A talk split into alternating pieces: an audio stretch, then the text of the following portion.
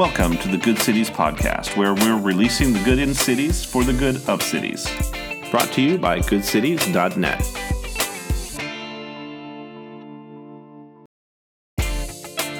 Here's the eighth and final part of our series based on Reggie McNeal's latest book, Kingdom Collaborators Eight Signature Practices of Leaders Turn the World Upside Down. Today's podcast focuses on the practice of pain tinged optimism. This practice is one that helps leaders deal with burnout and compassion fatigue that can easily drag a leader down. For leaders seeking to advance the kingdom, we need to build resilience into our lives so that we can lead effectively. In this eighth podcast, Reggie and Glenn Barth, president of Good Cities, offer insights into how leaders develop a resilient approach to kingdom collaboration. Welcome again to another podcast from Good Cities. This is Glenn Barth the president of Good Cities, and I'm here with my friend and colleague, our city coach, Reggie McNeal. Reggie, welcome to the podcast today. Always good to be with you, Glenn. Yes, and we're here today talking about uh, Kingdom Collaborators, your recent book, uh, and uh, the eight signature practices of leaders who turn the world upside down, or in kingdom terms, right side up. And Reggie, right. it's so good. Yeah, it's so good to have you uh, being able to comment directly on this. And I think all of our listeners will agree that these eight podcasts that we've been doing in this series are really helpful for building and strengthening us in our kingdom vision for ministry. Well, I'm just glad we could do it. I think it's driven sales to 12. So um, we're we're killing it with these podcasts, no question. Well, I think you're going to have to go on a book tour then. Reggie, I'm sorry we have to put you out there like that, but uh, that's the nature of being a city coach. right. right. So today, Reggie, let's let's talk about the final signature practice of kingdom leaders, and that you've noticed through the years. Uh, you say that kingdom leaders maintain a pain-tinged optimism. Talk about that it's kind of hard to say because it's kind of hard to uh, it was kind of hard for me to describe. Um, kingdom leaders don't suffer any illusions about the challenges of helping people enjoy the life that God intends for them on this earth. I mean, that's how you and I talk about kingdom. It's about a quality of life. It's not about a place or anything. It's about God's dream for humanity and and and corporate as well as for us individually. And so these kingdom leaders are are you know praying and working for that kingdom reality to become uh, manifest on earth. And they're pained that by the conditions and the situations that that militate against God's good designs. I mean, to the point that uh, they've been moved to challenge the status quo, like we talked about before in one of our other uh, signature practices. But in spite of the odds and difficulties they face as these leaders battle, you know, just evil forces, uh, you know, that keep people from experiencing the life God has for them, they somehow have the capacity to remain hopeful. They are surprisingly optimistic, but not in a Pollyanna sense. I mean, their optimism is what I call pain tinged. It is an optimism that is fully informed by and is grounded in the realities of this world and what they're facing as they try to co-conspire with God for bringing about His kingdom on earth. Yeah, and, Reggie, as you talk about this, you, you open the chapter with an illustration from Jesus' life with his disciples. Talk a little bit about that Passover supper that you write about. Yeah, well, I mean, I, I can't think of a probably a, a better example. I mean, Jesus, of course, is the paramount kingdom leader on the planet, and can you imagine just the confluence of um, emotions uh, for that last gathering? I mean, he knows what's headed his way, uh, but yet he chooses to celebrate. I mean, he's a good observant Jew, but more than that, he's he's celebrating a coming future that he can see and I, I I can only imagine that he reveled in the good you know celebration, good wine, good food, good conversation that was happening as part of a Passover feast celebration. uh, but at the same time, being weighed upon heavily, of course, even with you know the exchange with Judas and uh, Judas impromptu leaving and and or he, at, at Jesus insistence that you know hey let's get it on. Uh, and and maybe even that last little bit there was just to say clear him out of the room so I can enjoy my last few minutes here with these guys um, you know that I've really come to love. So I I think of that session um, that experience is kind of a almost like a, a Da Vinci painting to capture these two colliding um, uh, two col- colliding forces of of pain and hope. Mm. Mm. And to do that around the, the meal setting, Jesus uh, really is taking the time to, uh, to to speak a vision at that point to them, to help them see that there's a future beyond what's going to happen in the next 24 hours, what's going to happen in the next three days. Jesus begins to just lay it out for them in some clear terms and then gives them a key sacrament that would be celebrated throughout the life and the history of the church. Such a powerful moment of vision casting that Jesus does, even though he knows that the, the next day is going to be the most difficult day of his mm. entire life that will result in his death. And so, uh, so G- Jesus takes the time to do that. Later in the Garden of Gethsemane, he gives them an example in prayer and how he puts God's will above all things.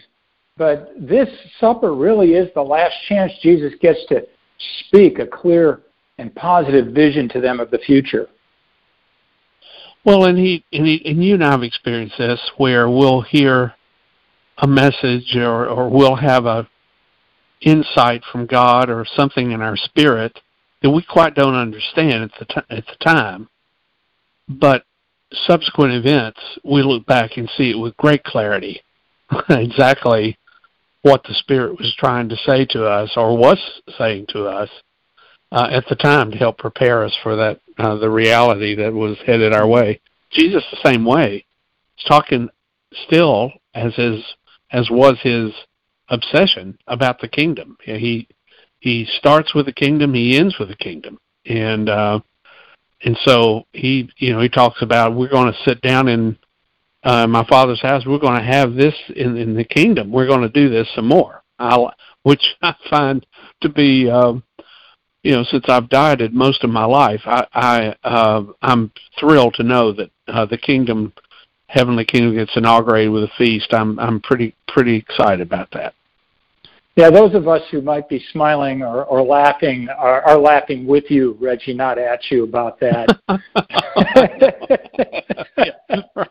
well, you know, maybe, maybe uh, surely, surely the goodness with some of these uh, rules that we operate in will be suspended in the afterlife, and uh, calorie counting won't be one of our scorecards. Oh I'm hoping.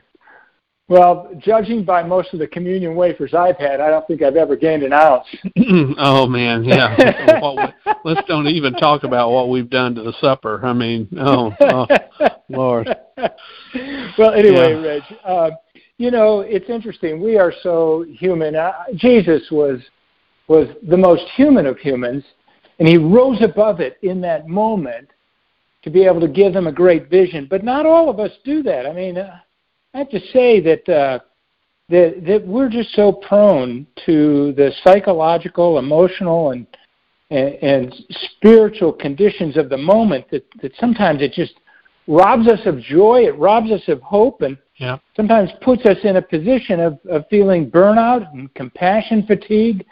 Um, you know, these are two different conditions, and yet they have some similarities and, uh, and some differences. Why don't you lay out for us some of the similarities and differences between these and how a leader might be overtaken by them? There's no question about it that um, burnout and compassion fatigue really take a toll on kingdom leaders because they're always uh, in, in an uphill uh, kind of struggle. Um, it was the psychologist Herbert Freudenberger who kind of coins the term burnout, or at least gets credit for it. whereas it was the health community that created uh, the term or recognized the condition of compassion fatigue. And they do have some similarities. I mean, you know, both are uh, accompanied by exhaustion and and you know, sense of boredom or, or even almost cynicism, maybe some impatience, irritability, um, you know, feeling of not being appreciated, and you know, uh, just and, and even psychosomatic complaints and depression.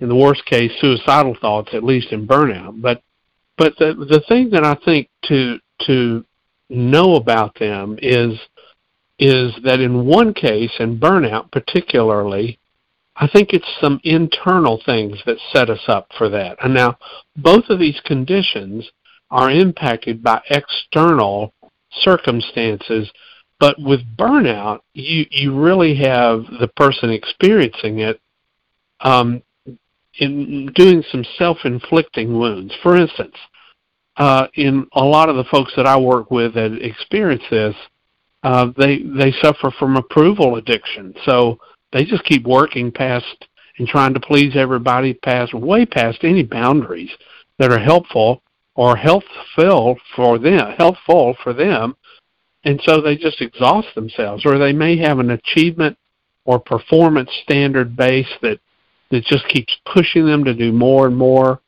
Um, I also think that oftentimes when we're working outside of our strengths, um, that's that's a situation that just really presents itself for burnout. In fact, uh, I think a lot of times burnout in ministry, folks, comes from dealing with prolonged trivia.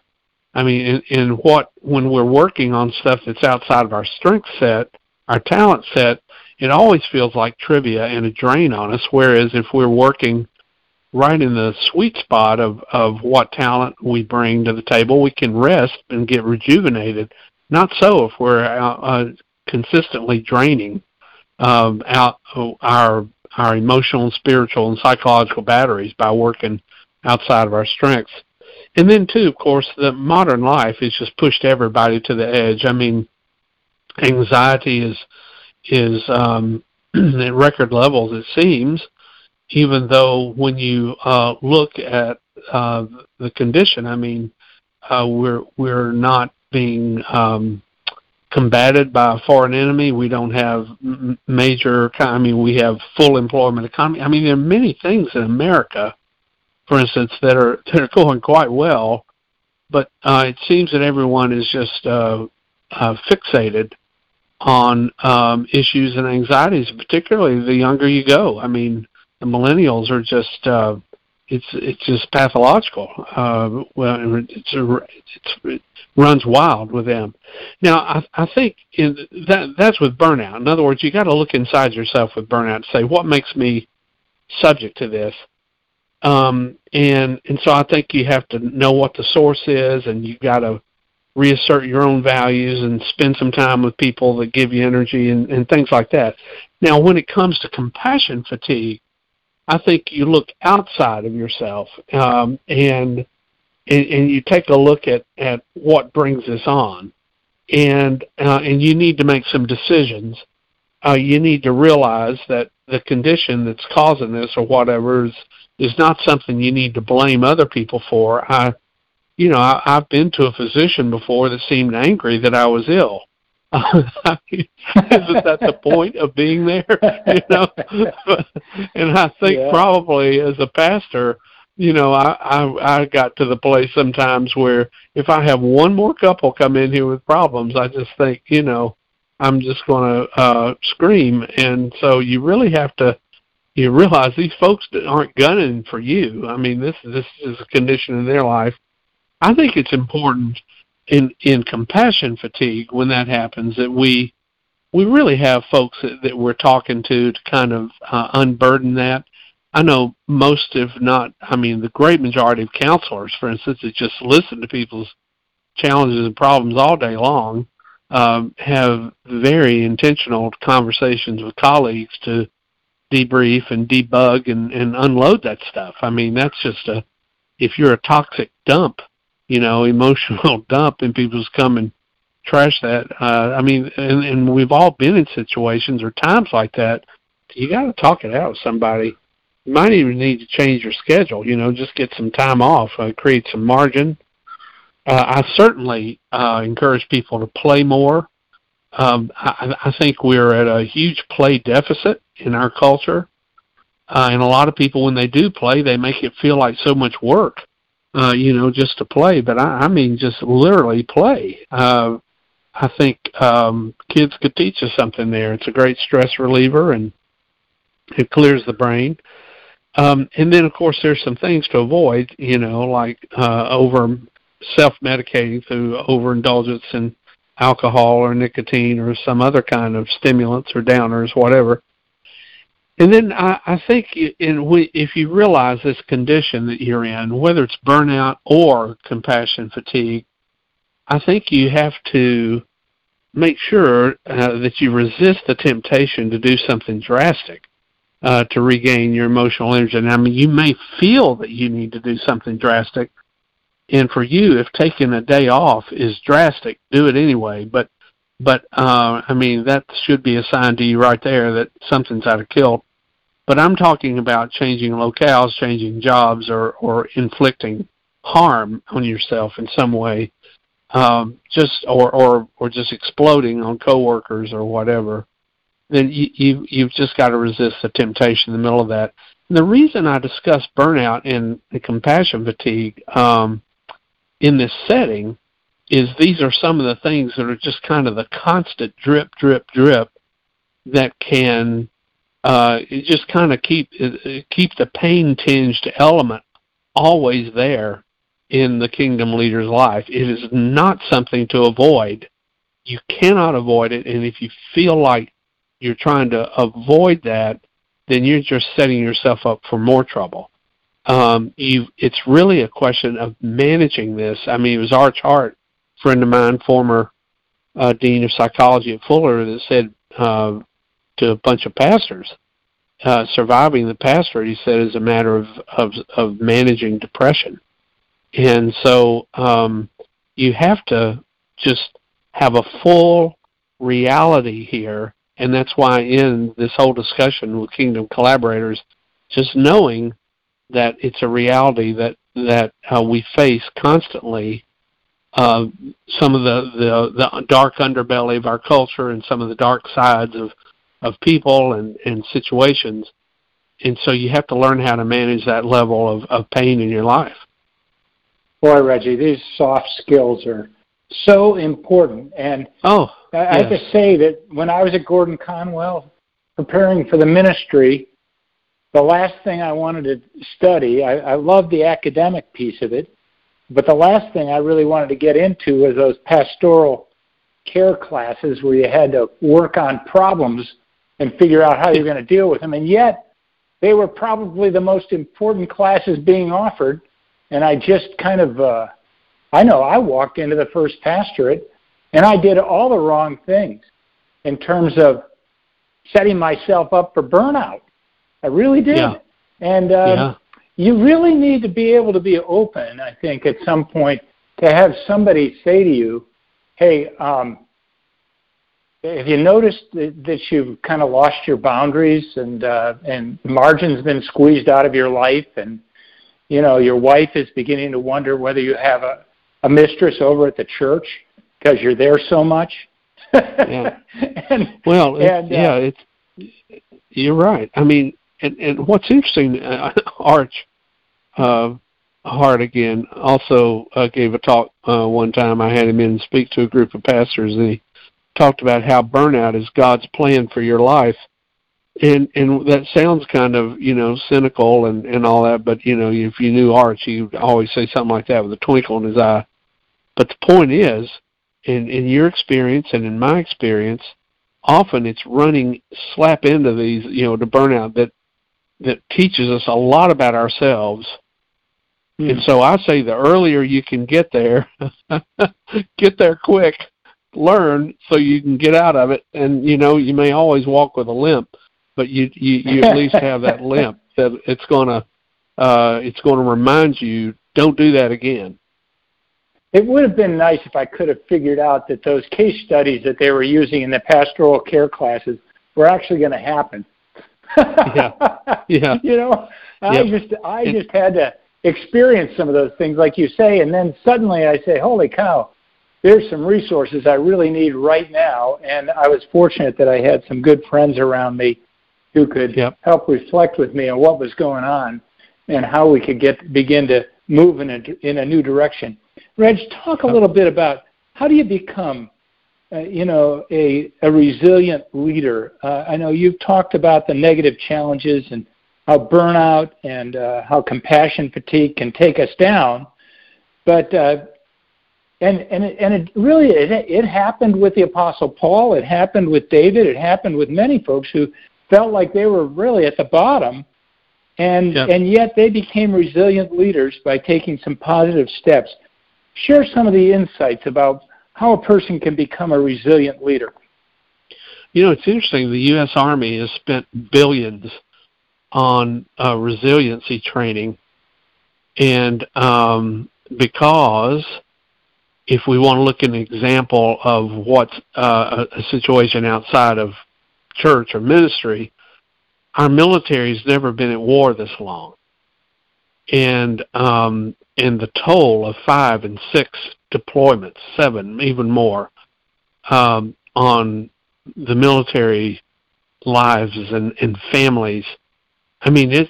I, I don't know if our listeners are in touch with how brutal this is in terms of uh, just the decimation of uh, military families in so many cases, and um, and that's not even the PTSD and all that, but uh, it just just uh, so so the armies realize the military has realized this. I think more of us in the spiritual and and social sector need to understand resiliency is an important quality as well. So I, I there's some things that that I think help. First of all, resilient leaders they've got the right mentality mindset. They don't expect everything to go smoothly.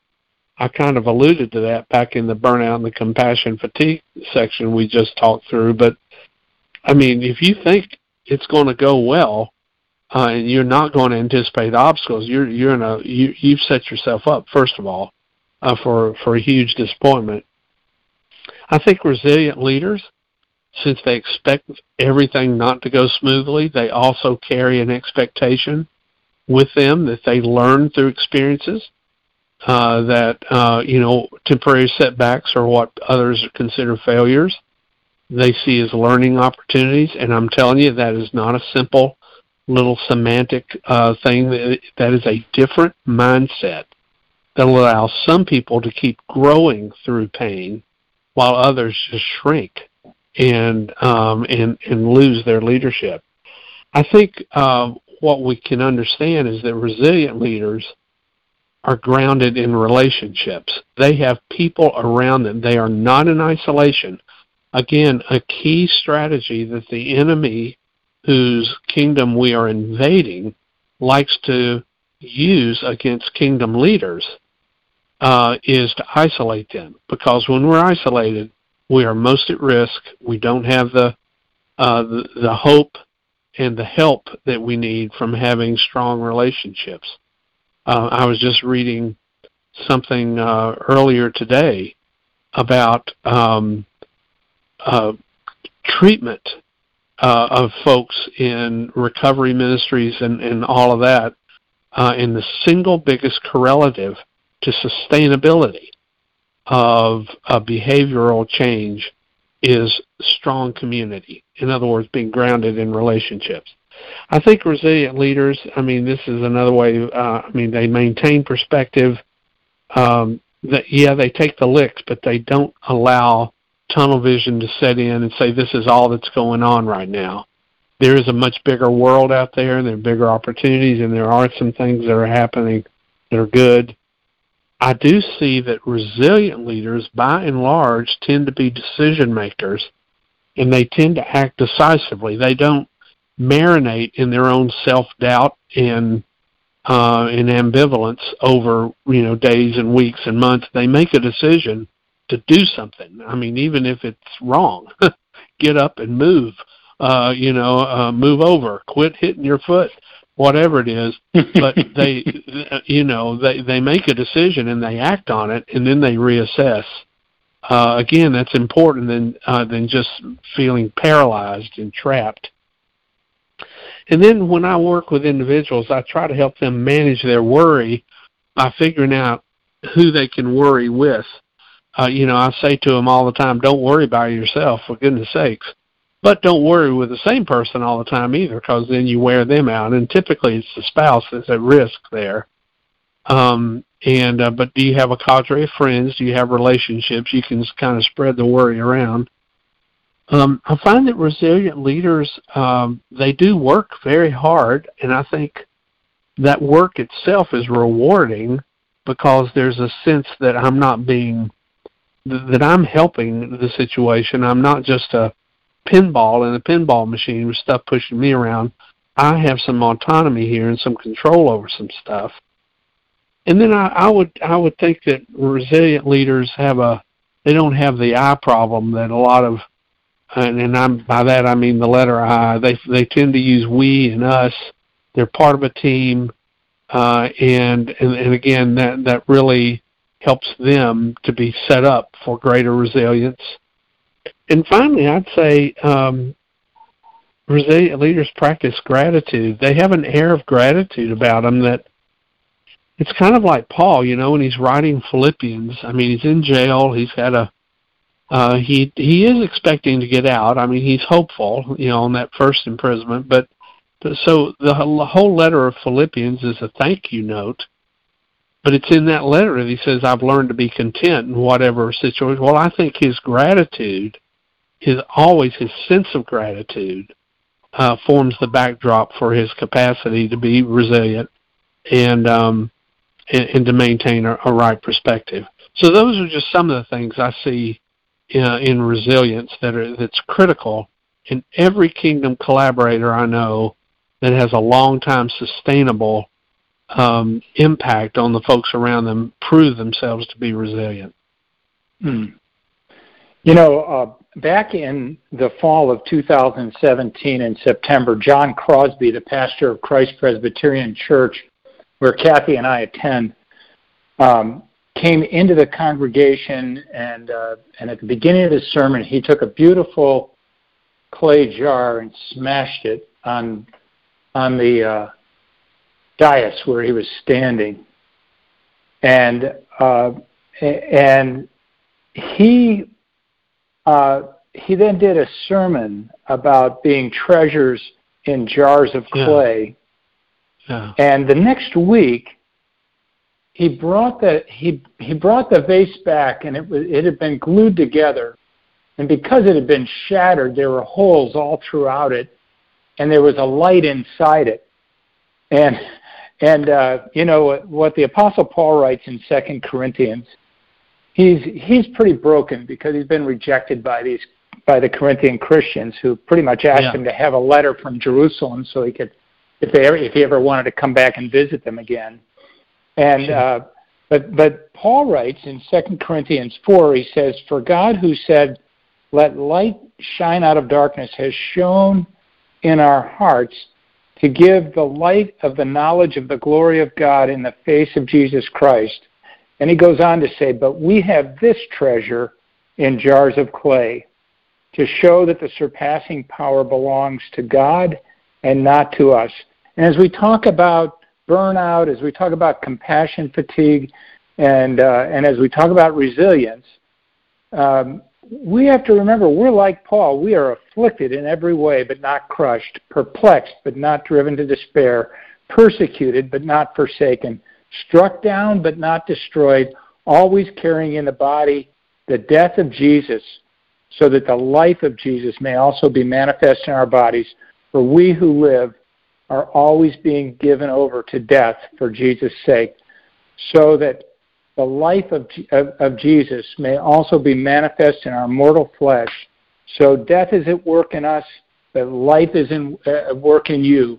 And I, I think if we can embrace these words of Paul, we'll realize that um, there are things in life and in ministry that might drag us down. I, I was talking to a pastor recently who told me about a staff member who has uh, cancer, and it and the staff member is in a high profile role and she she's not able to lead as she once did because the cancer has affected her so but it doesn't look like the cancer is going to necessarily take her life but it certainly has changed her life and yeah. uh and and it's changed the life of the congregation and my pastor friend was saying to me I, wonder how how do we handle this moment of grief uh, and and we got to talking. And We said, well, you know, in in a congregation's life, there are always moments of grief, and some of us are closer to that person, whether it's a friend in a small group or whether it's a staff member. Uh, at that time, as a pastor, it, it's important to be able to rise up and recognize the need to extend compassion and love, and at the same time realize that the that the mission of the kingdom needs to go forward. There's other people in that same congregation right now who are celebrating. Uh, this time of year, it's June, so graduations are upon us, and lots of families are celebrating and having parties, and they're part of our congregation too.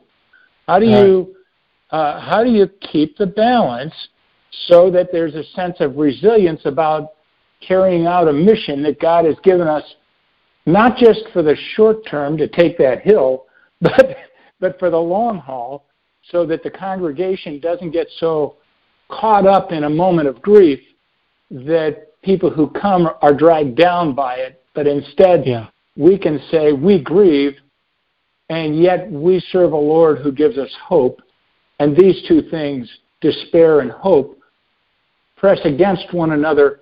It's the reality of life we're living into that right now, and we invite you to live into it as well. If you're experiencing yeah. grief or, or brokenness, tell us about it. It's important to us. We want to pray because there is a God of hope in the midst of your despair who doesn't want to leave you there. And if you're experiencing a great celebration, tell us that too. We want to celebrate with you, and uh, and, and we want to prepare for all of life. It gives us a foundation that life is lived off the rock of Jesus Christ, that give, the one who gives us hope in the midst of despair, the one who helps us remember when we're celebrating that we don't, we won't always be on that mountaintop. So, well, you you mentioned too uh, in, in the sermon illustration you gave about the Second Corinthians treasure in jars of clay. You mm-hmm. know, for mm-hmm. years, and like I say, jars of clay they're pretty fragile Oh, um, yeah. And even when you patch them up, you can't, like you already said. I mean, even the pieces that did come together, you can glaze over them, but you can see the brokenness. Uh, it's just embedded. But, but I think I didn't understand that a long time because I thought about clay jars as ornamental. But in mm. Paul's time, that they were very functional. Uh, they mm. were often uh, water uh, carriers clay, and so this was really a, a statement about maintenance because you always people who walk miles to get water or whatever mm. they they look after their jars of clay. Trust me, because mm. they don't want to walk two miles and realize there's a slow leak here and I've lost you know half of the water I've got or whatever. So it's it's really an encouragement. I think Paul is in, in that among the things you've also already said, I think there's the impl- implied, implicit encouragement for us to practice the self maintenance that's critical for us to be in this thing for the long haul. And um, and and and the and the key is uh, to recognize both aspects of life are just with us, as you as you were aptly saying. We're you know one of the things for the Apostle Paul was I actually think when he was in prison in Ephesus and, and writing to the Corinthians, the Corinthians were looking for some strong, powerful leader, and Paul uh, didn't choose to be in prison, I'm sure. But uh, Paul began to feel pretty bad about the fact that he was in prison and couldn't live up to this uh, great debater and great uh, leader that he had been when he'd been in their midst And uh, and in fact, I think from what I read, Paul appears to have gotten to the point of depression. But what brought him out of that depression was realizing that the downward path, the path of the suffering servant, the wounded healer, is the path of imitation, imitating Jesus Christ. It's it's that very same path that suffering is part of the imitation of Christ, and uh, and and so rejoice even in the midst of brokenness and suffering, and uh, and rejoice especially that you have friends and others who are trying to live in this community of, uh, yeah. of followers of Jesus Christ in this time. Well, I can tell you, hope wins, uh, and that's the kingdom message, and that's why I put in this particular chapter living with a pain tinged, and the pain tinged is in parenthesis because it's temporary. Pain is temporary. Hope is eternal. The kingdom's eternal. Well, that's a great place to end. I hope you've enjoyed this eight part series that Reggie and I have done on Kingdom Collaborators, eight signature practices of leaders who turn the world upside down.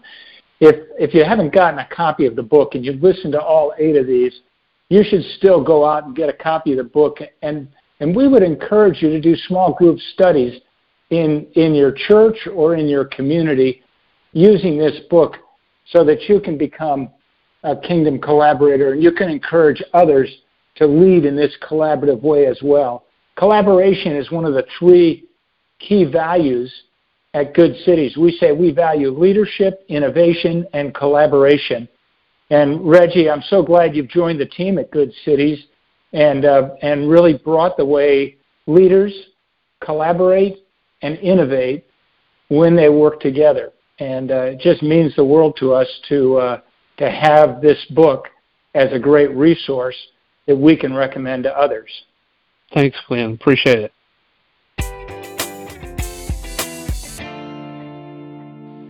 Well, we've come to the end of this podcast. Uh, and of course, as we come to the end of any podcast, we want to encourage you to be uh, in touch with us. If, if you found this to be meaningful, you can reach uh, either me or Reggie at Good Cities simply by emailing info at goodcities.net.